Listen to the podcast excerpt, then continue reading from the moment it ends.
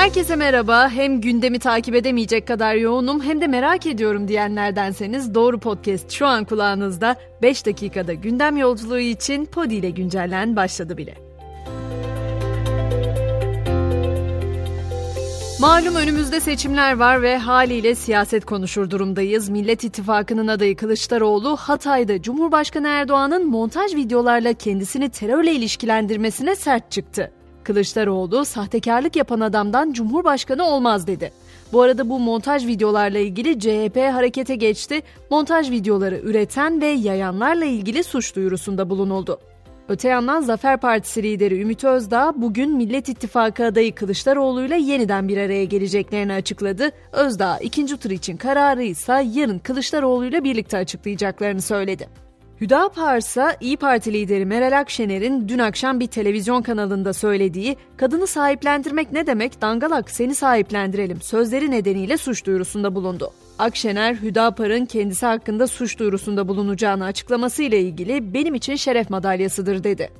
Siyaset gündemi sıcak seyrine devam etse de havalar için aynı şeyi söylemek pek mümkün değil. Adana, Mersin, Bodrum ve Osmaniye'yi sağanak vurdu, yollar göle döndü, ağaçlar devrildi, tarım arazileri de zarar gördü. Meteoroloji İzmir'in iç kesimleri Aydın, Manisa ve Ankara'da da yerel kuvvetli gök gürültülü yağış için uyarıda bulundu. Bu arada dün İtalya'da tekrar faaliyete geçen Etna Yanardağı'nın da kül bulutlarının Türkiye'ye doğru gittiği haberi vardı. Meteorolojiden bu konuda da açıklama geldi. Açıklamada Etna kaynaklı kül bulutlarının ülkemize etkilemesi beklenmemektedir denildi. Gelelim ceplerimizi ilgilendiren konulara kamu borçları için yapılandırmada süre bir ay uzatıldı. Cumhurbaşkanı kararıyla yapılandırma için başvuru süresi 30 Haziran'a çekildi. İlk taksit ödeme süresi de bir ay uzamış oldu.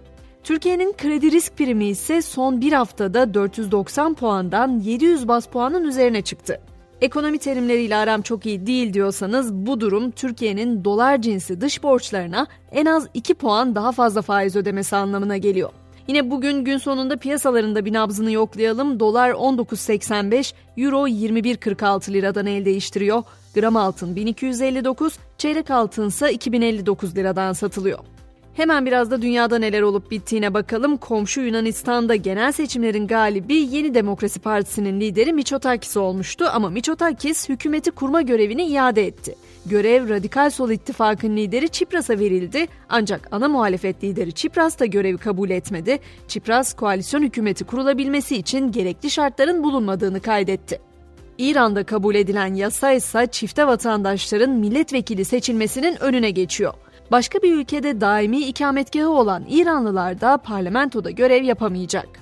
Sıradaki durağımız İngiltere olacak. Kraliyetten ayrılarak ABD'ye taşınan Prens Harry ve eşi Meghan Markle, İngiltere'de kraliyet ailesi mensuplarına tanınan polis korumasından mahrum bırakılmıştı. İngiltere İçişleri Bakanlığı masrafları kendi karşılasa bile Harry'nin İngiltere'deyken kişisel polis koruması almasına hatta bu karara yasal olarak itiraz etmesine dahi izin vermedi. Şimdi Amerika'ya gidiyoruz ve bir yeni hastalık karşımıza çıkıyor. 18 eyalette 81 kişide görülen nadir bir bakteri Amerika Birleşik Devletleri'ne alarma geçirdi. Göz bebeklerini eriten ve antibiyotik tedavisine direnç gösteren bakteri nedeniyle şimdiye kadar 4 kişi hayatını kaybetti. Bu bakterinin göz damlalarından geçtiği bilgisi bulunuyor. Hemen biraz da ünlüler ve sosyete dünyasına göz atalım. Amazon'un kurucusu ve dünyanın üçüncü en zengin insanı olan Jeff Bezos'la yaklaşık 5 senedir birlikte olduğu sevgilisi Lauren Sanchez nişanlandı. Sanchez 2019'da bu ilişkinin ortaya çıkmasıyla Bezos'un 25 senelik evliliğini bitiren isim olarak gösterilmişti. Ünlü şarkıcı Beyoncé ise 7 yıl aradan sonra ilk solo turnesine devam ediyor. Kraliçe bu kez cömertliğiyle gündemde Birleşik Krallık'ta olan ABD'li şarkıcı turne ekibine jest yaptı. Şarkıcı bir fast food restoranından tam 2000 sterlin değerinde yemek siparişinde bulundu. Dikkat çeken bir diğer detay da şarkıcının siparişte sahte isim kullanmaması oldu. Yeni şarkısı Flowers'la müzik listelerinde zirveden inmeyen Miley Cyrus ise bir daha dünya turnesine çıkmayacağını söyledi. Büyük mekanlarda sahne almanın kendisini rahatsız ettiğini belirten ünlü şarkıcı, bunun çok yalnız hissettiren bir deneyim olduğunu ifade etti. Spordan da son notumu ekliyorum. Galatasaray yönetimi şampiyonluk için kesenin ağzını açtı. Yönetim Ankara gücü maçı kazanılır ve şampiyonluk gelirse primle beraber toplam 50 milyon liralık ödeme yapacak. Ve güncellenin sonunda bu akşamın mottosunu Konfüçyüs'ten bırakıyorum buraya. Ya bir yol bul, ya bir yol aç ya da yoldan çekil. Yarın sabah tekrar görüşünceye dek şimdilik hoşçakalın.